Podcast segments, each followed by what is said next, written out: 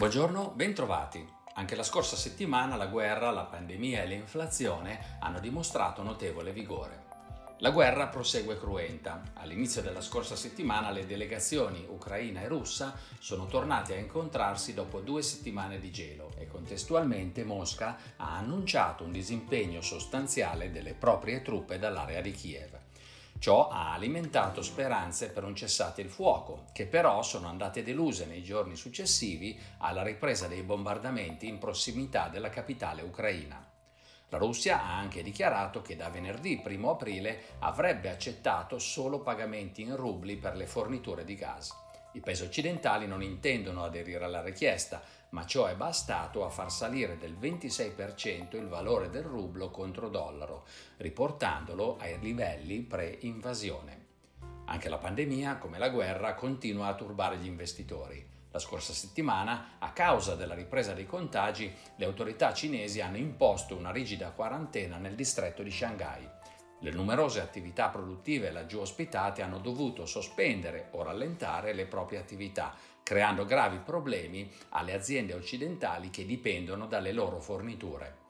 L'impatto negativo delle numerose misure anticontagio recentemente adottate in Cina è risultato evidente negli indici PMI manifatturieri, che in marzo sono scesi sotto la soglia di 50, indicando una contrazione dell'attività produttiva. Nel frattempo l'inflazione preliminare di marzo in area euro è salita fino al 7,5% e costringerà la Banca Centrale Europea a considerare sempre più seriamente un rialzo dei tassi di interesse. Il mercato del lavoro negli Stati Uniti continua a migliorare e conferma il buono stato di salute dell'economia americana. Nel mese di marzo, infatti, la disoccupazione è scesa al 3,6%, il minimo dallo scoppio della pandemia, e la crescita dei salari sta accelerando. Ciò potrebbe convincere la Federal Reserve a rialzare i tassi dello 0,5% in maggio. Nonostante il contesto di grande incertezza, i principali listini azionari riescono a chiudere una settimana in rialzo, ancora sostenuti dai capitali in uscita dalle obbligazioni e dalle prospettive di crescita degli utili aziendali, che rimangono discrete. L'indice Standard Poor's 500 chiude a più 0,1%, il Nasdaq a più 0,7%, l'Eurostock 50 a più 1,3%, l'Hang China a più 3,5%, ma il Nikkei giapponese a meno 1,7%. Negli Stati Uniti, a causa del vigore del mercato del lavoro, il rendimento dei titoli di Stato a due anni è salito sopra quello a dieci anni. È questa la cosiddetta inversione della curva dei rendimenti, che preoccupa gli investitori perché, se intensa e duratura, è stata in passato seguita da una recessione, mediamente dopo un anno e mezzo.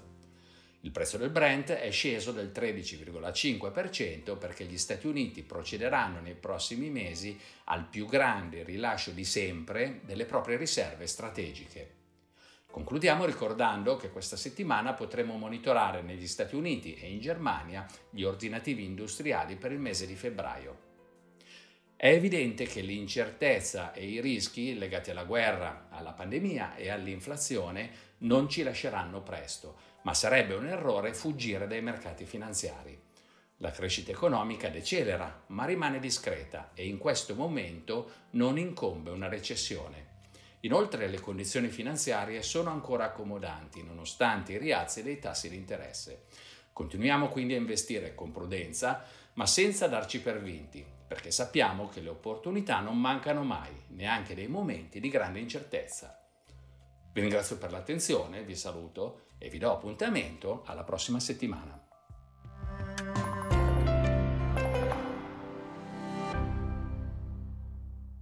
Presente registrazione audio ha finalità meramente informative. Le informazioni in essa contenute non rappresentano un'offerta di acquisto o vendita di prodotti finanziari, una raccomandazione di investimento e non sono da intendere come ricerca in materia di investimenti o analisi finanziaria. Le opinioni espresse riflettono il giudizio di Amundi al momento della loro diffusione e sono suscettibili di variazioni in qualunque momento, senza che da ciò derivi un obbligo di comunicazione in capo ad Amundi.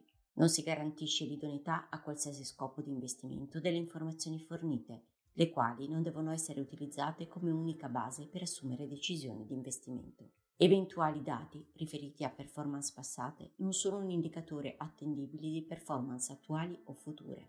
Investire comporta un sostanziale grado di rischio. L'investitore, prima di qualunque investimento, è tenuto a prendere attenta visione della documentazione relativa allo strumento finanziario oggetto dell'operazione, la cui sussistenza è disposta dalla normativa vigente. Le informazioni contenute nella presente registrazione audio non sono dirette alle US person così come definite nel US Regulation Act della Securities and Exchange Commission.